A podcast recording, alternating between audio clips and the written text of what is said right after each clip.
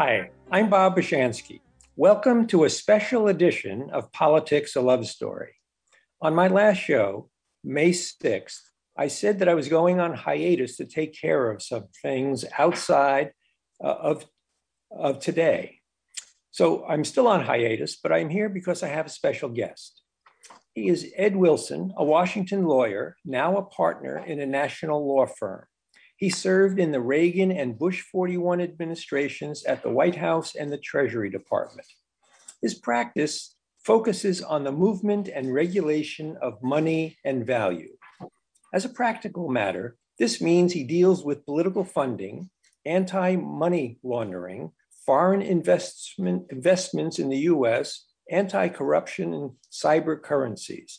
Like many of us, he has been following the January 6th events and their aftermath closely. He is also a member of former senior government officials focusing on financing the rebuilding of Ukraine after the end of Russia's invasion.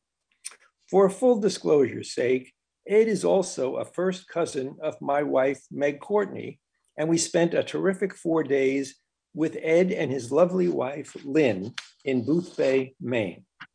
It gives me great pleasure to introduce Ed Wilson to Politics, A Love Story. Hi, Ed. Hi, Bob. It's a pleasure to be here.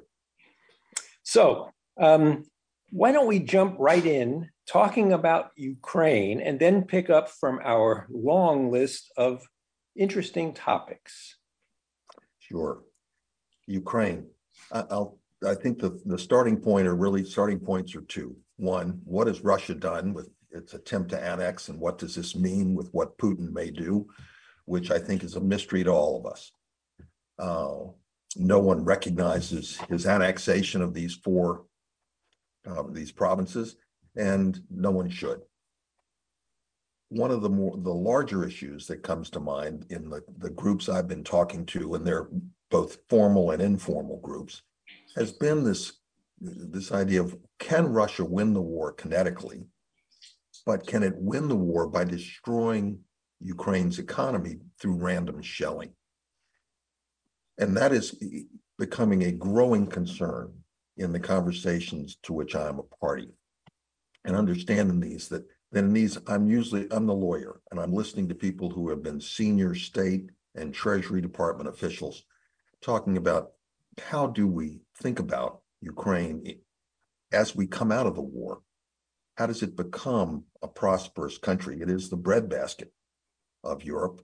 If we go back to Roman times, Bulgaria were huge producers of grain stores for the Roman Empire, and it continues today.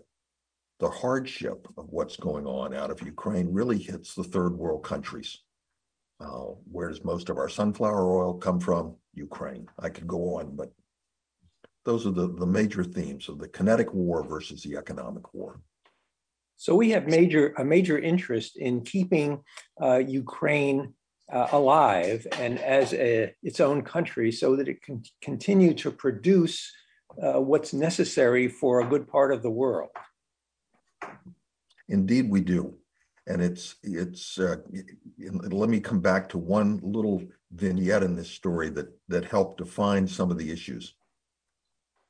Right when this started, and people then looked to say, how does Ukraine get its grain and food stores out of this war zone?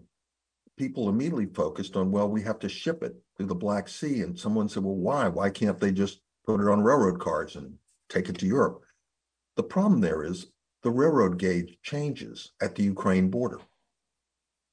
It's a wider gauge in Ukraine and Russia than it is in the West. Now, one of the stories, I do not know exactly why this is, but one of the stories was to keep the Germans from having their rolling stock come straight into Russia.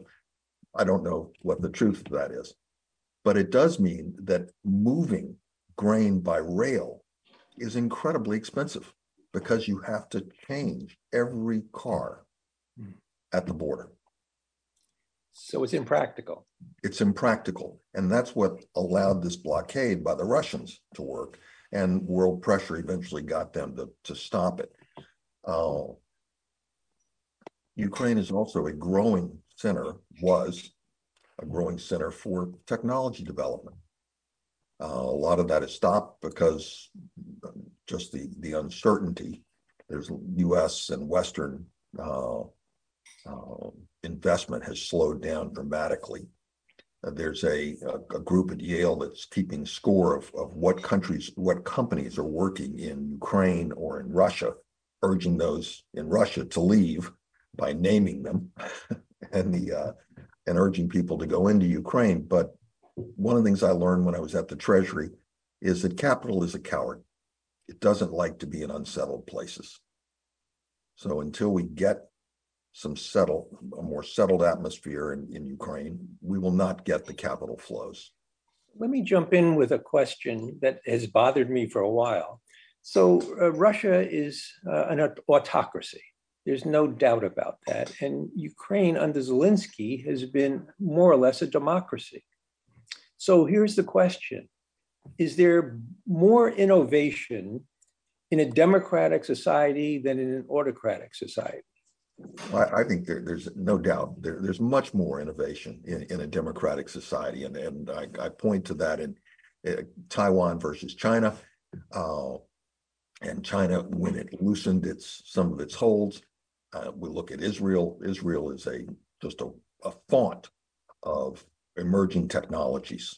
My own law firm does a lot of work, is one of the largest patent filers in the U.S., and a large percentage is registering patents from Israel in the U.S. And by the way, in that regard, I might say that under the U.S. economic sanctions against Russia, U.S. companies can still register and protect their intellectual property in Russia.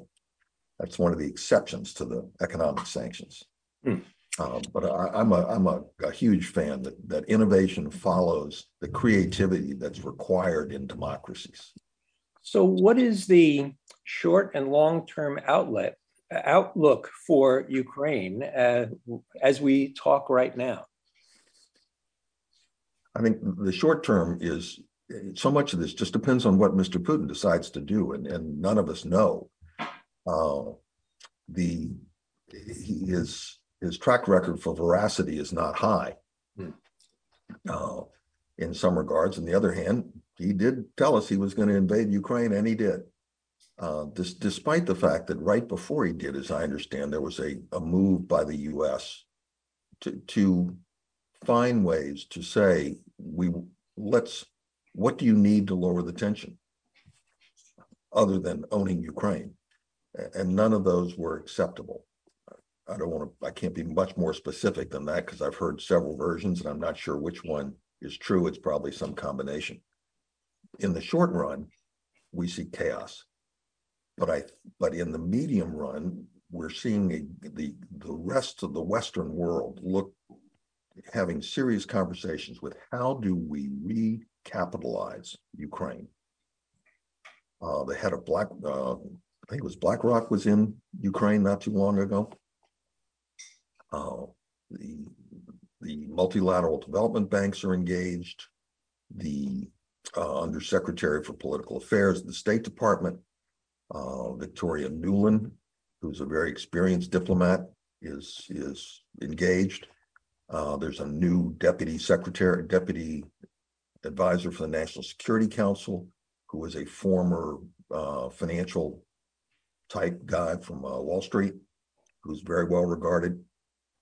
These folks can have a conversation that will lead to some resolution. Now, one of the things that my group has been talking about is what do you do with the Russian sovereign assets? The U.S. has laws that allows it to block assets. And that's what we've done. We've blocked all of Russia's assets, but there's a big difference between blocking the assets and not letting the Russians have them, and taking title to them and using them as we see fit. Did we do that with Iran? We blocked the assets, and then we agreed with Iran at the Algiers Accords, through the good offices of Algiers, that we would put the assets into an account, and Iran agreed to top up the account if necessary to use to pay off claims by people whose goods were taken or businesses destroyed during the revolution. So how does that differ from what you're talking about today with Russia? Well, I can't imagine Russia would agree. Let me give you another one that's also pertinent, is Iraq and Kuwait. We had a UN resolution that said Iraq needs to compensate Kuwait. At the end of that war, Iraq and Kuwait sat down with the good offices of the United States, and Iraq's the money Iraq was paid for its oil sales went into an account at the Federal Reserve Bank in New York, and then was used to rebuild Kuwait. And I think that ended just a couple of years ago. It's been going on for a while.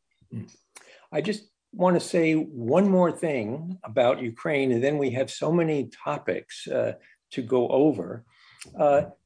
Isn't the support for Ukraine starting to lag here in the United States? I would say that's such a worry. As Putin made this sound like it was going to be 3 days and raise the flag. We're now closely approaching day 300, and the flags are still coming down.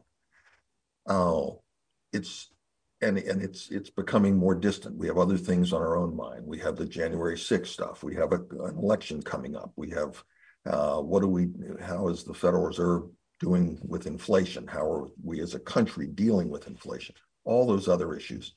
So I think you're right. It's very hard, but it's something I think we need to do, because at the end of the day, having Ukraine as a prosperous country, a member of the EU, perhaps not in NATO, but a member of the European Union, will raise the standard in Ukraine, hopefully reduce some of the problems of corruption that Ukraine is known for, and enlarge the sphere of liberal democracies that we promote as a country. So let me use that, your mentioning of the European Union, as a segue into another topic that's not yet here in the United States, but might affect us somewhat. And that's the policies espoused by the Chancellor of the Exchequer and the new Prime Minister in Great Britain, because they decided to remove themselves from the European Union.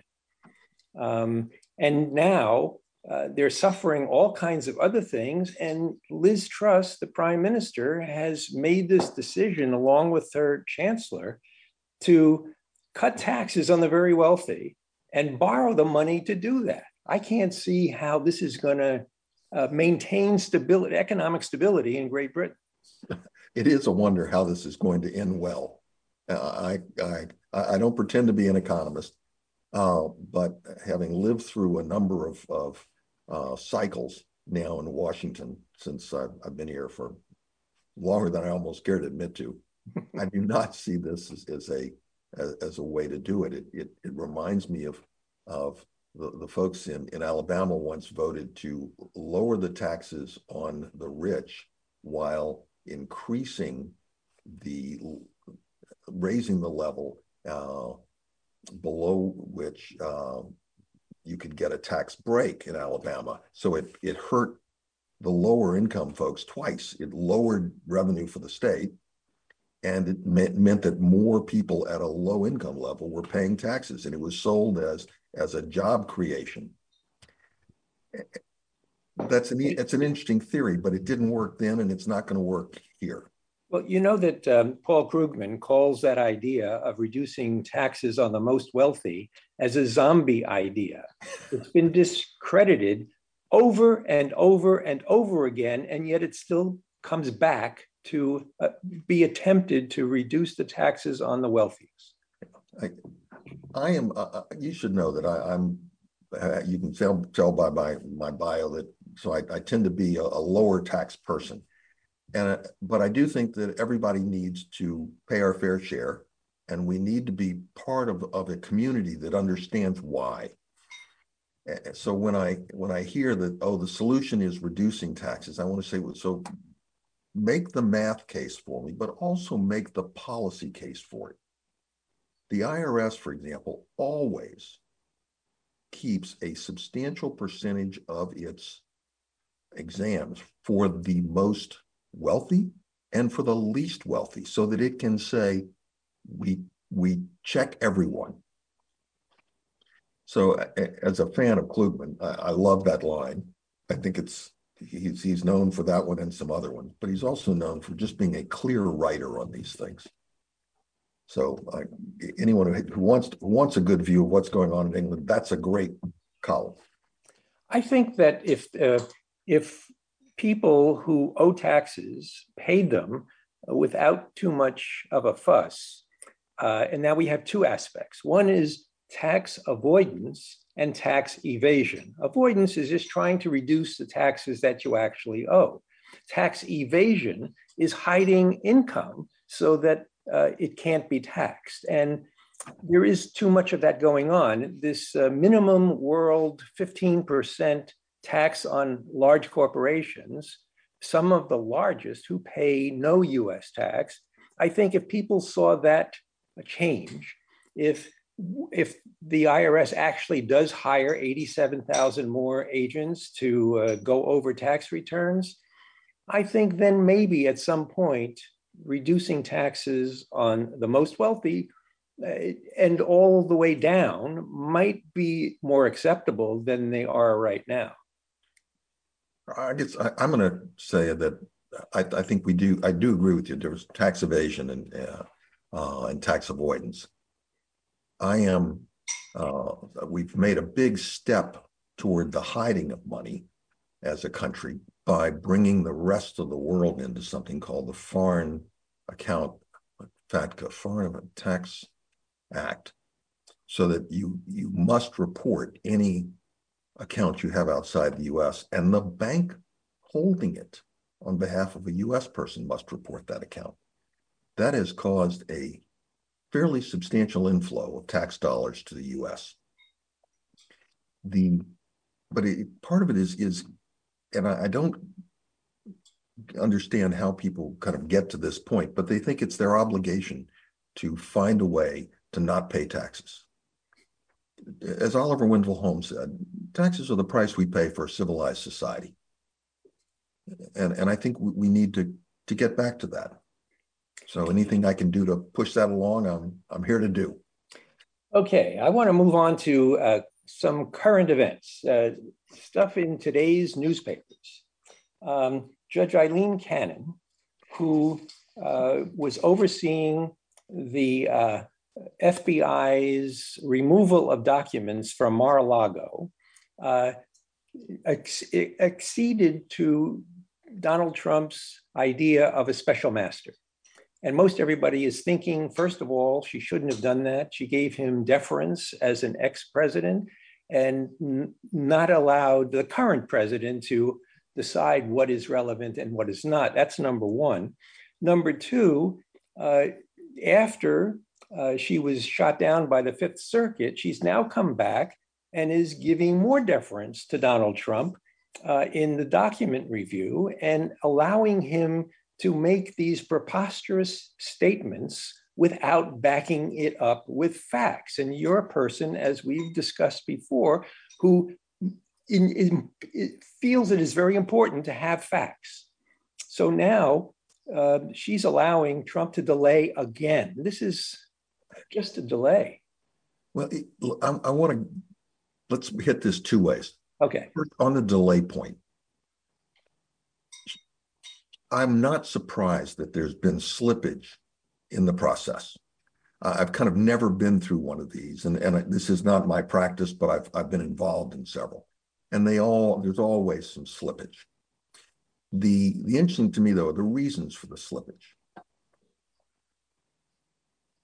Part of it is that she had an opportunity to offload this albatross of a case to her, because she appointed by Trump, seen as an ally, seen as a friend. She had a chance to offload this albatross to a man who's very well respected and has very good stature. Instead, she's meddling in what he's doing. Now, she has a point. He may have gone a little bit beyond his what she told him to do.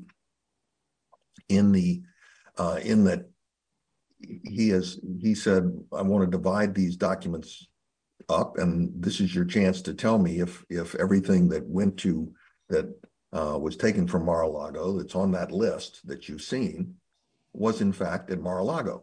And she said, no, you're too early on that. We'll see. Her idea that he could not just exclude the classified material was just, to me, and I think everybody else who read it, fairly ludicrous.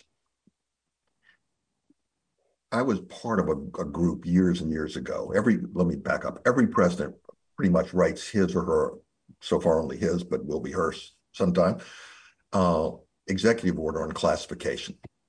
I was part of the legal team that worked on one in President Reagan's first term. There is no way that someone can declassify by thinking about it, by holding the Johnny Carson envelope to your head. It doesn't, it's a very process heavy procedure. And what I think we would all hope it would be, because we're dealing with things that are sensitive to how our government runs and our national security. She then has taken an interesting position, though, with regard to executive privilege. These were issues when I was in the White House counsel's office staff we dealt with on a daily basis.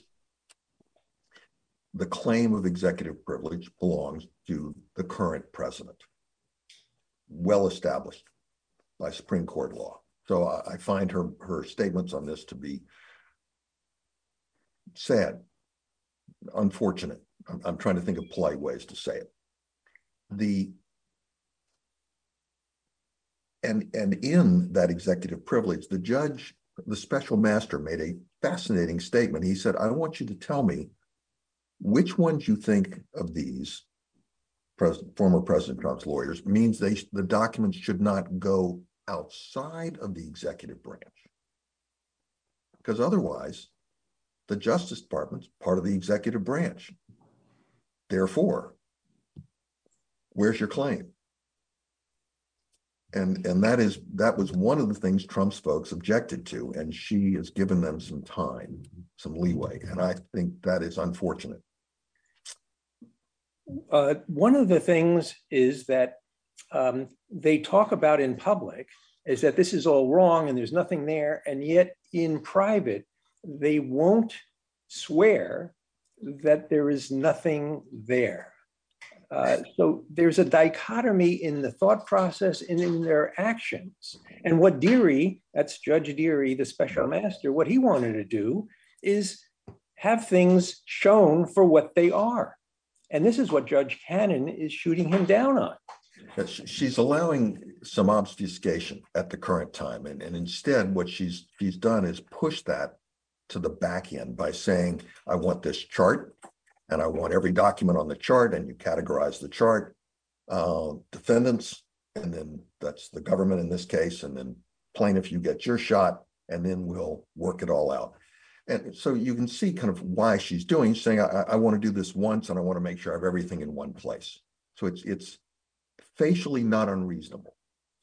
Well, but again, she is, and this is what I don't understand. Why doesn't she just offload this to Dearie, who has done this a lot more times than she has? She's been a judge for not very long. He was the United States attorney, then he was a judge. So is it possible that this will go back to the Fifth Circuit? The 11th Circuit here. It used to be the Fifth, but they divided the... Okay, so the 11th Circuit. 11th Circuit, yes. I think this will, and what the calculus going on right now at the Justice Department has got to be, do we proceed with her order while we appeal it? That way you don't have to delay. Do we ask for a stay and appeal a stay, which is not likely to be given by her, because she can say, So why would I want the delay? Mm. So that calculus is being made, as I'm sure as we have this discussion. There are folks at Main Justice, as you call it, it's the name for the main building on in Washington, trying to figure out what's going to happen. Okay, let's move on to something else, and it's another interesting legal situation. Here we have the wife of a Supreme Court justice who testified before the January 6th committee and swore under oath that she believes that the election that put Joe Biden in the White House was illegal and she was working against it. I mean, there are so many ramifications from that. Complete the next statement, Bob. And she never discussed it with her husband. Yeah. She knew nothing. These two are very close. They talk about everything they've both said in interviews before. And he's not recusing himself. I think I wonder what the Chief Justice must be thinking today. Because the Supreme Court is under. Let's look at this in two ways. Let's first start with her. I find it so disappointing that someone with her experience in Washington, her stake in the constitutional system, can still on this day, yesterday, sit in front of the committee and say the election was stolen. And then she tries to say, and by the way, all my texts to Mark Meadows were confidential until you leaked them the day my husband was in the hospital. I'm trying to decide where she's trying to go with that, but we'll leave that alone. I'm so discouraged that someone holds it, and this comes back to one of the things you said in the introduction, facts. As you and I discussed, I clerked for a very conservative jurist when I got out of law school. But the one thing that ruled his life were facts. He would stop an oral argument and say, counsel, that's a nice argument, but where's the facts? Tell me. And he would make the person point to the record. And to allow this lady to say it, and then to say, on what do you base it? Well, it just happened. It's too bad. But let's move on to the larger picture there, which I think you're opening up, which is, what do you do if you're the Chief Justice of the United States? There are a whole realm of cases that are now called into question. Because I think almost, given the prior conversations that we've all heard of just how close the justice and his wife are, what should he do going forward? Is it really a court of eight for anything that has a political ramification? And tell me what comes to the Supreme Court that doesn't have a political ramification. So could he by himself change the rules about recusal amongst the justices of the Supreme Court? Or does that go through Congress as executive order? I mean, how does all of this work? The judges, there's a statute on judicial conduct, but they're also, the Supreme Court oversees the judiciary. In fact, we have a large organization that trains judges, teaches them all kinds of things. One of your distant cousins by marriage, it runs the courses for new judges. And she's does a wonderful job. She'd be a good person to have you talk about this particular issue because she knows these things absolutely cold. The Supreme Court puts out the standards for recusal and helps to enforce them, in addition to the statutes. As we used to say on the executive branch side, you've got the law, and then you have what you need to do to preserve confidence in the operations of our government. I had the privilege of working for Jim Baker for years, and his point of view was anything you do that reduces confidence in our government is a firing offense. It got our attention. You can't fire a justice of the Supreme Court. Unfortunately, the only way is through impeachment, and that's not going to happen. Right. That's not going to happen. So so John Roberts is going to have some discussions with his, I suspect, with Justice Thomas and some other people to say, what does this mean going forward? Because the Supreme Court is under attack, and he needs, and we need to trust it as a country. Let me take this moment to reintroduce you. You're listening to Politics, A Love Story, Special Edition. I'm your host, Bob Boshansky, and my guest today is Ed Wilson, former official in a couple of presidential administrations who knows how the government works pretty well. Yes, he doesn't have knowledge about every single thing, but he knows a hell of a lot, I got to tell you. So in any event, what I want to talk about next is you talked about the practice that you specialize in, anti-money laundering, money for elections. And one of the things that I've been worrying about for a while is it seems there is a law on the books, and I think it's a pretty tough law, that prevents foreign governments from putting money into our elections. And yet that seems to be happening. And part of that is because of Citizens United and dark money and whatever. So could you talk a bit about this? Well, we have a fairly substantial practice in campaign finance. And the lawyers who operate in that world, and I'm part of it, my focus of it tends to be more the foreign folks trying to be involved in U.S. policymaking, is we have a checklist, and the bright line is no foreign money, no non-U.S. persons. Citizens United is of course treats companies as people so they can make contributions. And that has been turned our world topsy-turvy.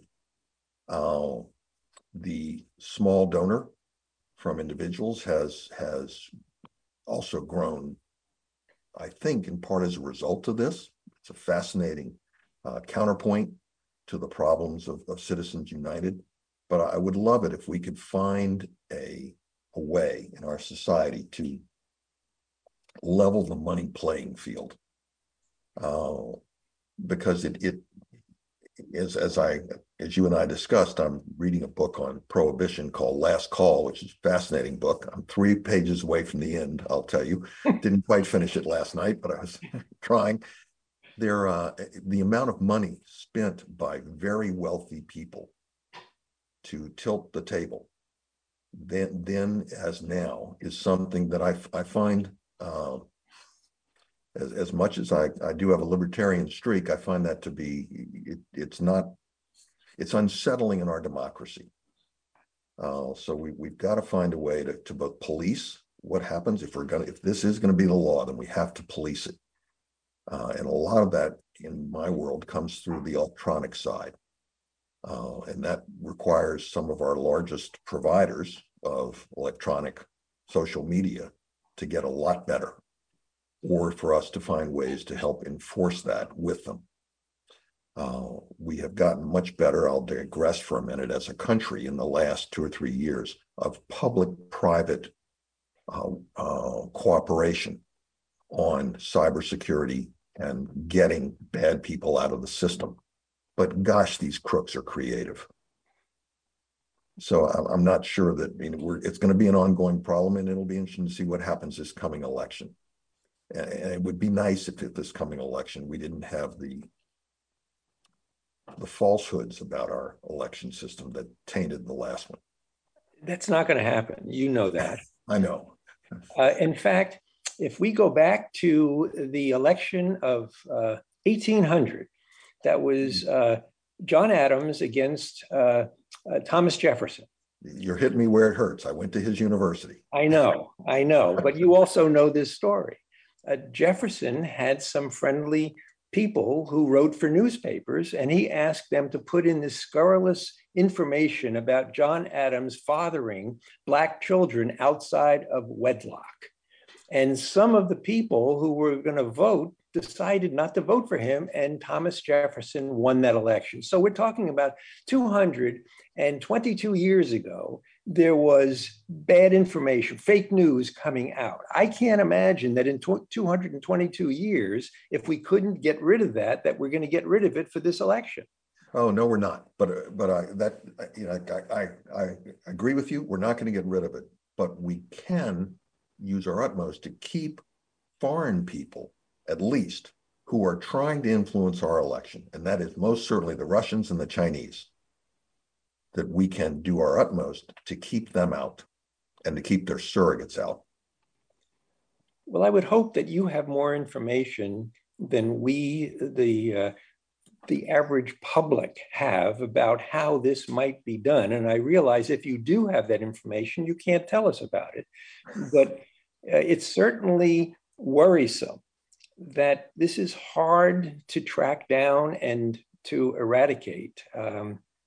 We'll just have to see what happens, because there were already people planning, if they become the head of elections in those particular states where they're running, who knows what they might do and tilt an honest election to the wrong people. Isn't it discouraging to see people who have served honorably as nonpartisan people in elections to be so vilified this last time? It really makes me quite angry. Yes.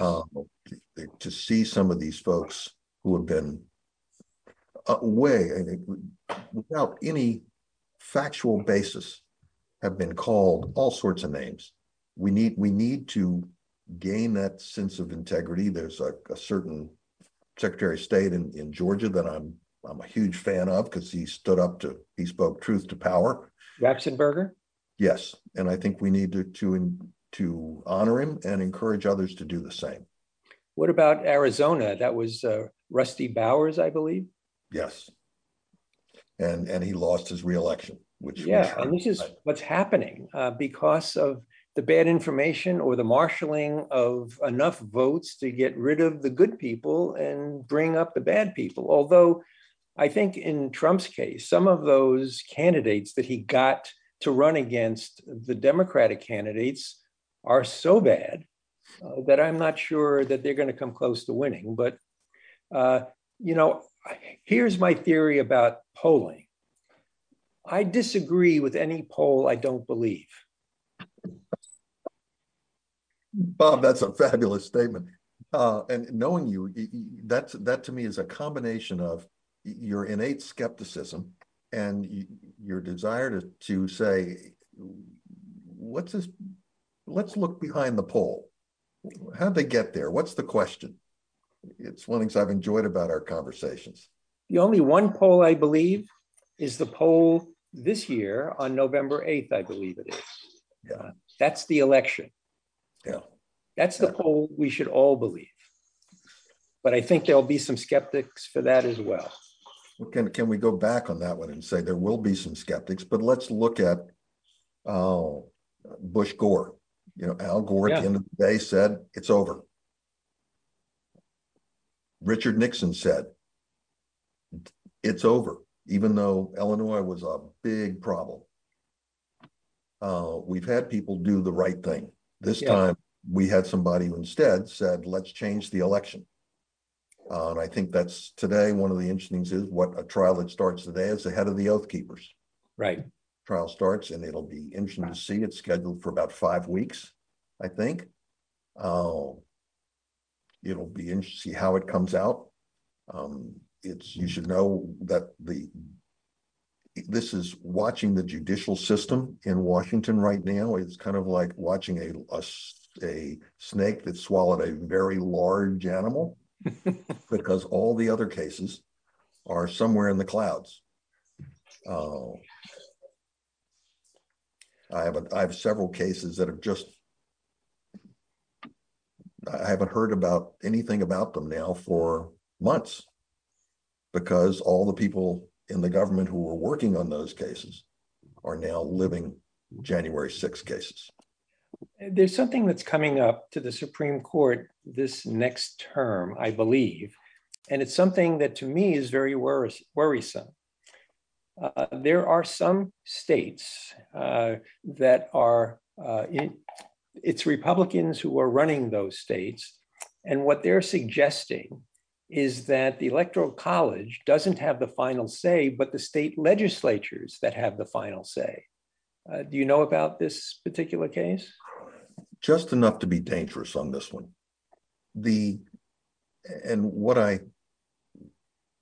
Where I can't get to where the state legislatures are going, and I'll admit I haven't studied it enough, is the state legislatures, or some of these states that are pushing are saying the legislature, not the college controls, are saying that my vote doesn't count.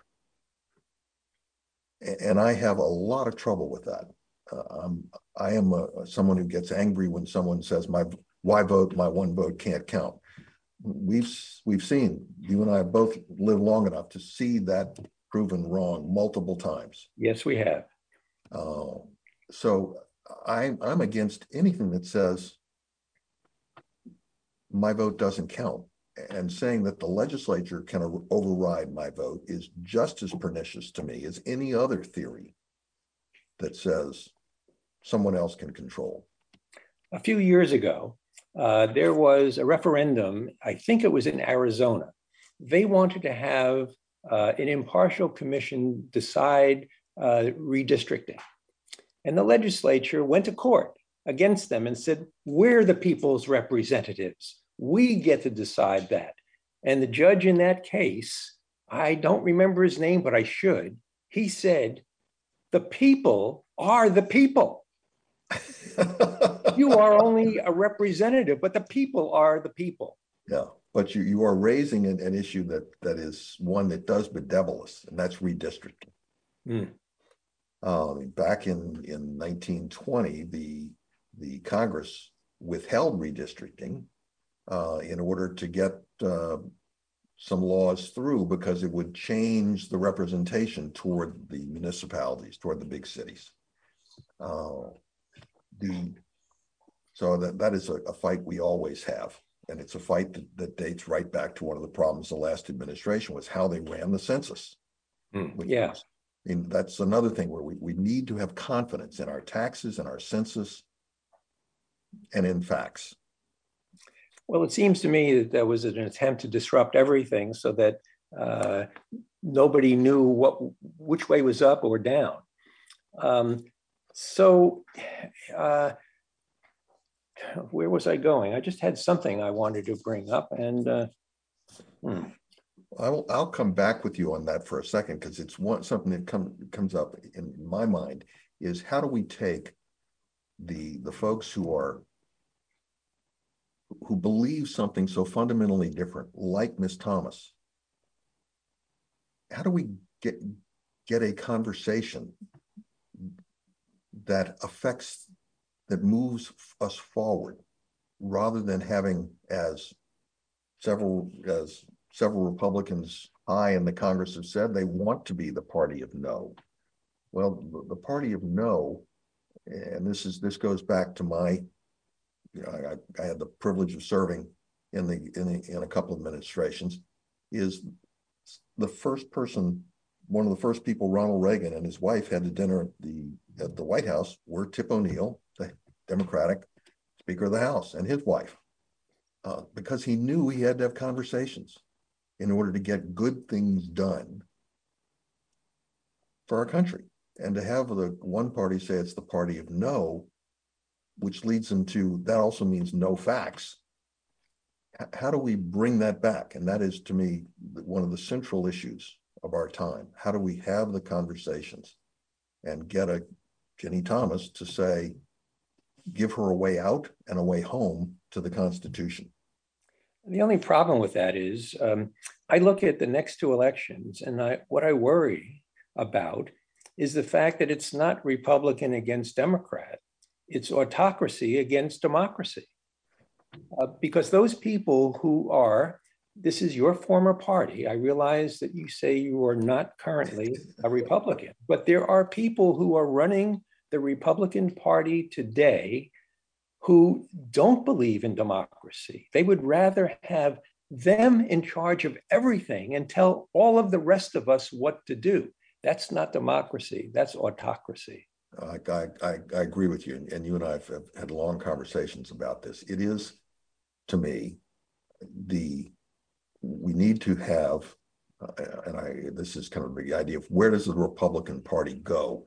And my gosh, I've discussed this with a lot of the people with whom I served, because most of them are in the same boat I am. They are trying to figure out, what do we do? How do we influence the needle how do we make sure that the discussions concerning helping our country include all the different ways to do it so that we can argue them out and come up with something that at least approximates a good solution. If one group is simply saying, no, we have to change the way government operates to an autocracy, then we aren't having any conversation, and we're leaving the conversation entirely to one group to how to do. And I think that's not wise. I think it limits our conversation. It limits how we come out. And if you use physical power in order to get control, that is also not correct. I know that there have been many references to 1932 or 1933 Germany. And I would say that the Proud Boys, the Oath Keepers, all these right-wing groups look more like brown shirts to me than they do people that are interested in furthering the democracy. I have to tell you, one of the most chilling sights to me on January 6th was the stacked group of people walking up into the Capitol. That froze my blood. This was the United States Capitol. It is what we managed to avoid having destroyed on 9-11.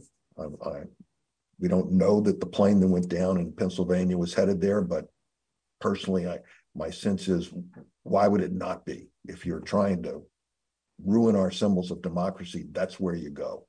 And that's where the folks went on January 6th. And it is completely unacceptable. And I find people who say, oh, well, it's like people who deny 9-11. I can't compute it in my head, because it denies all the things that we as a country need to move forward on, no matter how much I disagree with someone. That's a policy matter. What is it? I'll defend to the death your right to say it.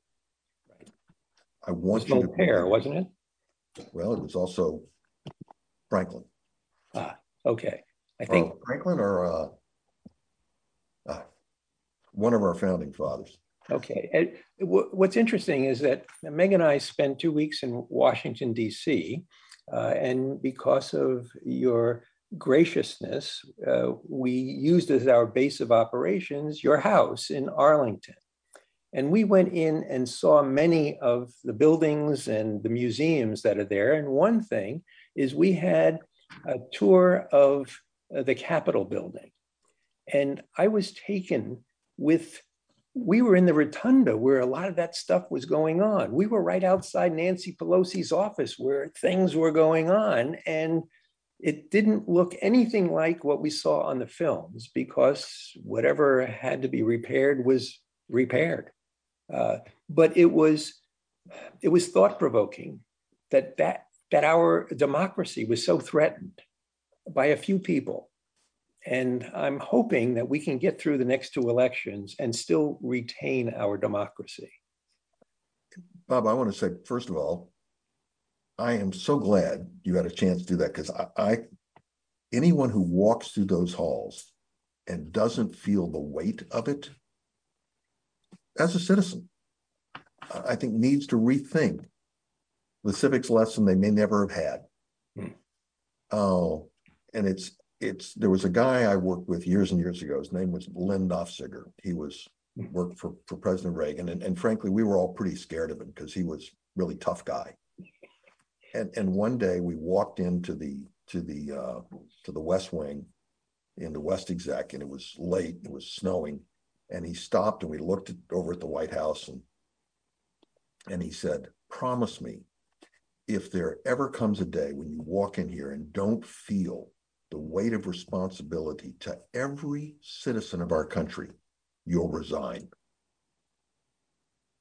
And I thought, wow, Lynn Nofziger, extreme political operative on the Republican side, saying we are here for everyone in the United States. I thought it was a fascinating statement. And it's one that I try to remember and to pass on, that once the election's over, you may not believe it, but we're all pulling together. So because you have some expertise, having worked for the Treasury Department in the economy and money and other things, I just want to ask, and we don't have too many more minutes left, but I think this is an important thing to have a little bit of a conversation about. Student loan forgiveness has been criticized by some as an unnecessary gift. People should pay back what they borrow. But some of those same people took advantage of bankruptcy laws to cancel their debt. Student loans are not canceled in personal bankruptcy. Was the forgiveness of the student loans a good thing or a bad thing? Basically, I'm going to come out and say it was a good thing. I've got a couple of caveats. There's some people who game the system. Always. And I think we need to find better ways of catching those. And it's not just that system, it's the people who game Medicare, Medicaid, the PPP loans. They infuriate me. We're trying to help our country here, and you're taking advantage of it by stealing. Very little sympathy for them. First of all, we're not forgiving all the student loans. We're forgiving a pretty small portion of them. Now, look, as someone who was a recipient of student loans, it was the first debt I paid. But if we can get people through the system so they get a good education, they become productive members of our society, it's the fact that they're going to be paying more in taxes than paying back the student loans. I'm all for it. But I do think we ought to go after people who game the system.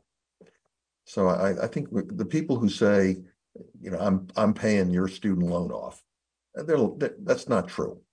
It's, you know, it's an infinitesimal amount, and I wish people would use this, take a more measured approach about it, and put themselves in those shoes. And let's look, when my father came to Washington at age 90 or so and saw the World War II memorial, my father had been through two wars, and he said, I said, "What do you think, Dad?" And he said, "Waste of money." I said, "Really? Why?" And he said, "The best memorial to World War II was the GI Bill."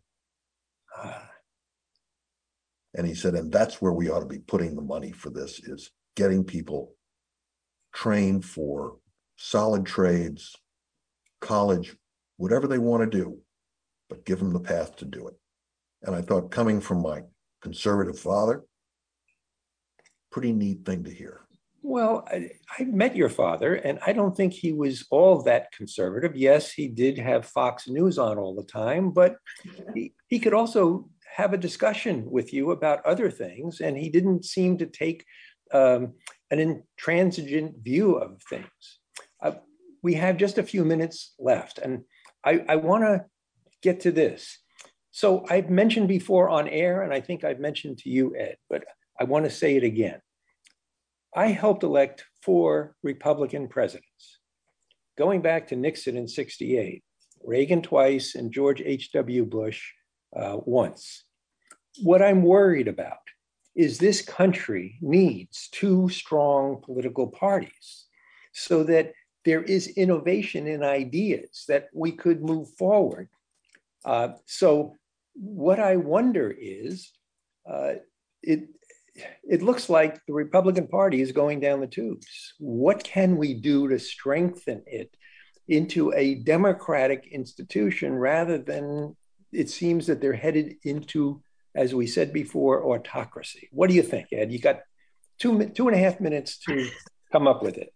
The first thing I'm going to say is we do things like this.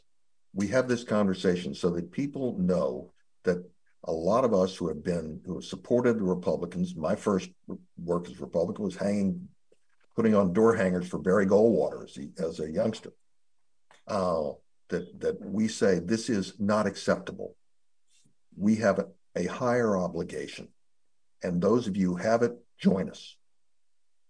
I'm not sure where that will go, but we need to be out there saying it. So it's one reason why when you said, would I do this? I said, yes, because part of it was I wanted to be at this stage. Second thing is we need people like Michael Steele, former chairman, who's a good speaker. Where is he going? It's going to take some time, but I also think part of this is going to be what happens to Donald Trump. If, and I think it will, some of these judicial proceedings result in his being held liable, convicted, whatever, I think we're on the other side of that hill finally. But I think both parties need to be better at bringing up the next generation. So you're an attorney and you have to weigh facts, as you pointed out. From what you're seeing, he's been attacked from many sides. And I guess maybe attack is too harsh a word because what he did was even worse. But so he's besieged by Georgia, by the state of New York, by Manhattan, by Georgia. Does it look like to you there is evidence that might put him in an orange jumpsuit that will match his complexion and hair? I'm not sure that he will ever be sent to jail, but convicted, yes. Why wouldn't he be sent to jail if he's convicted? I'm not sure that at the end of the day, we want to see a former president in jail. I'm trying to put myself in the shoes of a jurist, and I'm not sure where I would end up on that one. Okay, so we're going to have to wrap now. You have been listening to a special edition of Politics, A Love Story. My guest has been Ed Wilson, a former governmental attorney who has done a lot of good things in his lifetime. This has been a production of Mendocino County Public Broadcasting, KZYX, Philo 90.7 FM, KZYZ, Willits and Ukiah 91.5 FM, and Fort Bragg at 88.1 FM. You can find more content like this on our website at kzyx.org and consider donating by clicking the red donate button in the upper right corner. Thank you for listening.